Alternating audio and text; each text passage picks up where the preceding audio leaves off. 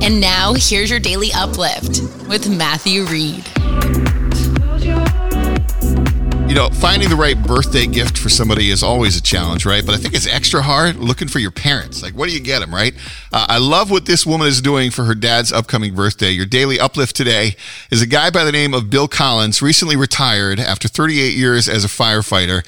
And his 23 year old daughter, Ali Mirois, wants to honor him and his service with a quilt that she wants to hand make uh, out of t shirts that she's going to collect from fire departments all across the country.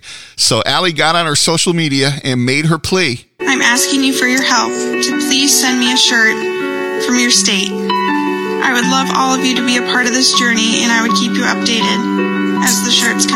Well, firefighters from all 50 states have responded. Allie's gotten uh, over 100 t shirts, even a few from overseas, and now she's spending every moment working on this quilt for her dad. So, Allie Mirois, you are the most amazing person on the planet today. What a great daughter. What a thoughtful, loving thing to do to honor your dad. Uh, by the way, Captain Bill Collins, thank you for your service. And uh, can I just say, this is proof that the most incredible gifts don't have to cost much at all.